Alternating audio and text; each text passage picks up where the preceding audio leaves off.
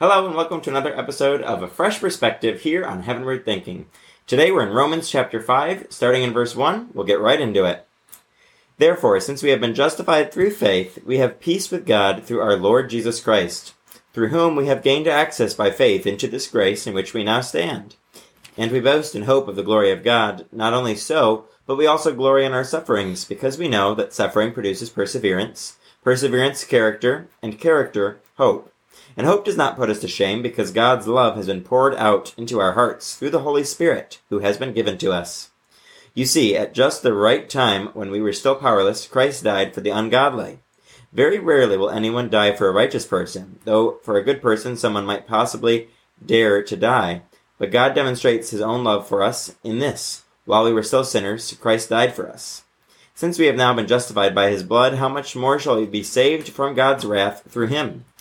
For if while we were still God's enemies, we were reconciled to him through the death of his Son, how much more, having been reconciled, shall we be saved through his life? Not only is this so, but we also boast in God through our Lord Jesus Christ, through whom we have now received reconciliation. So as we look at this, what stands out immediately? oh, the whole thing. Right? Uh, we look at it, and you know, it's it's about faith, right? That's the first thing that Paul's been reiterating. He comes back in it again, and, and just simply says that since therefore we've been justified by faith right? Mm. in in christ right? But then he again he continually is reminding us right about what it is to live out that faith what it is to live in jesus right and he, he talks specifically in the in the first verses there like verse 3 not only so but we also rejoice in our sufferings right mm. again that is something that pops out to me because that is foreign to christians today right we keep teaching this whole concept that if you really are in tune with God, eh, you're not going to suffer, mm. right? God doesn't want you to suffer. God won't allow you to suffer. Like, like that's the whole concept. And, and, Paul says, no, there's value in suffering because we know that suffering produces perseverance, and mm. perseverance, mm. character, and character, hope, and hope does not disappoint us. So when I look at it, the first thing that I guess that really sticks out is that the Christian life should be all about this hope that we have. Mm, absolutely. When I was reading it, the things that stuck out to me the most was uh, this one in verse 3 where we were talking about sufferings, like you just said. That really stuck out because, as you said, it's so foreign to Christianity. We don't like to dwell on that. We like to preach a prosperity gospel and that if, you know, if we're following God, everything's going to get better. There's yeah. not going to be difficulties. He's just going to help us go through time after time of difficulty. God's going to instantly snap his fingers as soon as we pray. And, and we give up. As if we're praying, we expect God to do something and he doesn't do it in our timing and we have to go through sufferings. We end up turning our back on God. And, and we see that in the Christian culture today. Right. But when we see what, what right here in Romans chapter 5 it's saying is that that is important because it leads us to these awesome characters that develop our faith and it really sets the stage for this uh, powerful um, opening segment of this chapter. Yeah, I, I, love verse six too because it all ties them together. And, and then the NIV version says, "You see at just the right time." Mm. Right, talk about that. Been on a kick on it at church, been on a kick all over the place. Like sometime later, at just the right time. I think we forget that God is trying to get us somewhere. Mm. He's trying to get us to the place where he can use us, where we are, again, valuable not just to, to him, that's always there. We're always valuable to Christ, but we're valuable for kingdom building, right? Mm. That we're allowing ourselves to be put in the right place at the right time, all these things. And so all of this stuff plays in together the, the sufferings, the perseverance, the character, all of that sets you and I up for the right time. Mm. And and I think that that that's so key for us as Christians. We don't like to wait. We don't we don't like to persevere. We don't like to think that God, you know, is not using us in the way that we want to be used. But God's saying, listen, all of this stuff, I'm going to put it all together and, and I'm going to do something with it. We're going somewhere together. Yes, God has a plan and it's so important for us to remember we need to follow his timing, not our own. And his timing is always going to be unique. It's going to be something that we don't expect. Yep. Uh, we see that throughout scripture, time after time. It's not what we expect, not what we think.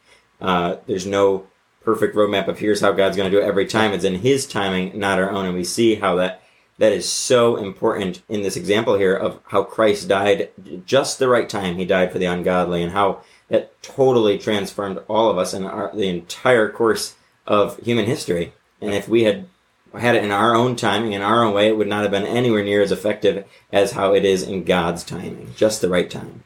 Yeah, and I think again, then he goes on and he he takes just the right time. It's all about Christ. It's all Mm. about Jesus. So again, we apply that. We say like, hey, everything you're going through, it's because at just the right time, Jesus did that same thing for us, and he still wants to. Just the right time, the work of Jesus, the redemptive work of Jesus, it, it's going to come through. God's going to use it, right?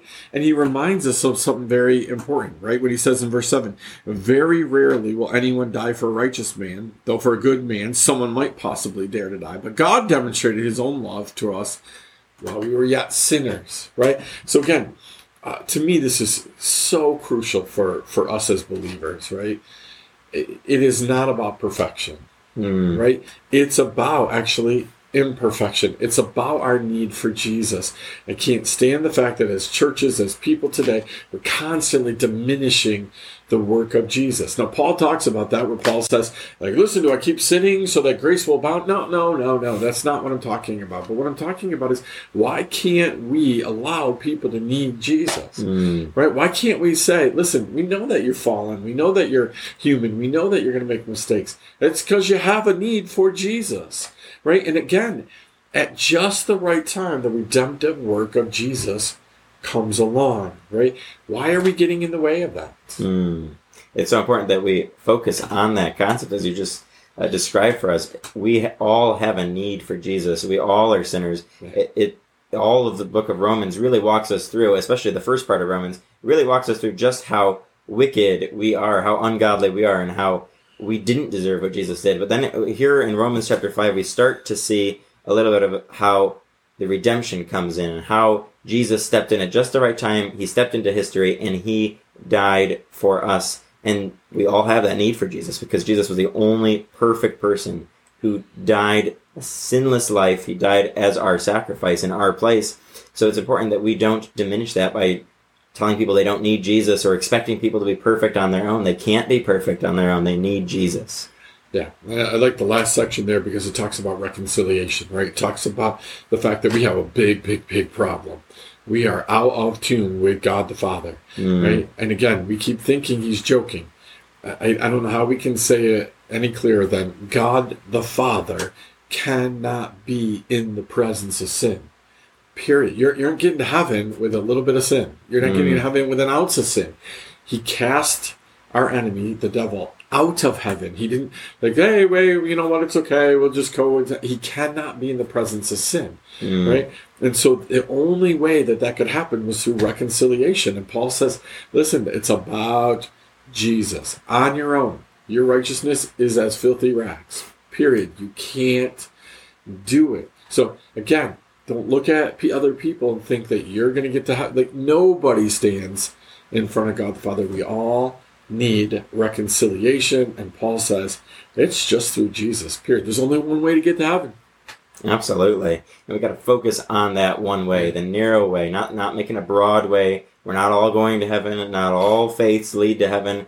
Uh, We can't get to heaven without Jesus. We have to have a personal relationship with Jesus Christ and have Him as our Savior and the Lord of our lives. We can't do it in any other way. So I just want to stress that for our viewers this week. And then really take to heart what we've been talking about this week. And as we look towards the conclusion of Romans chapter 5 uh, next week, join us then for another episode of A Fresh Perspective here on Heavenward Thinking.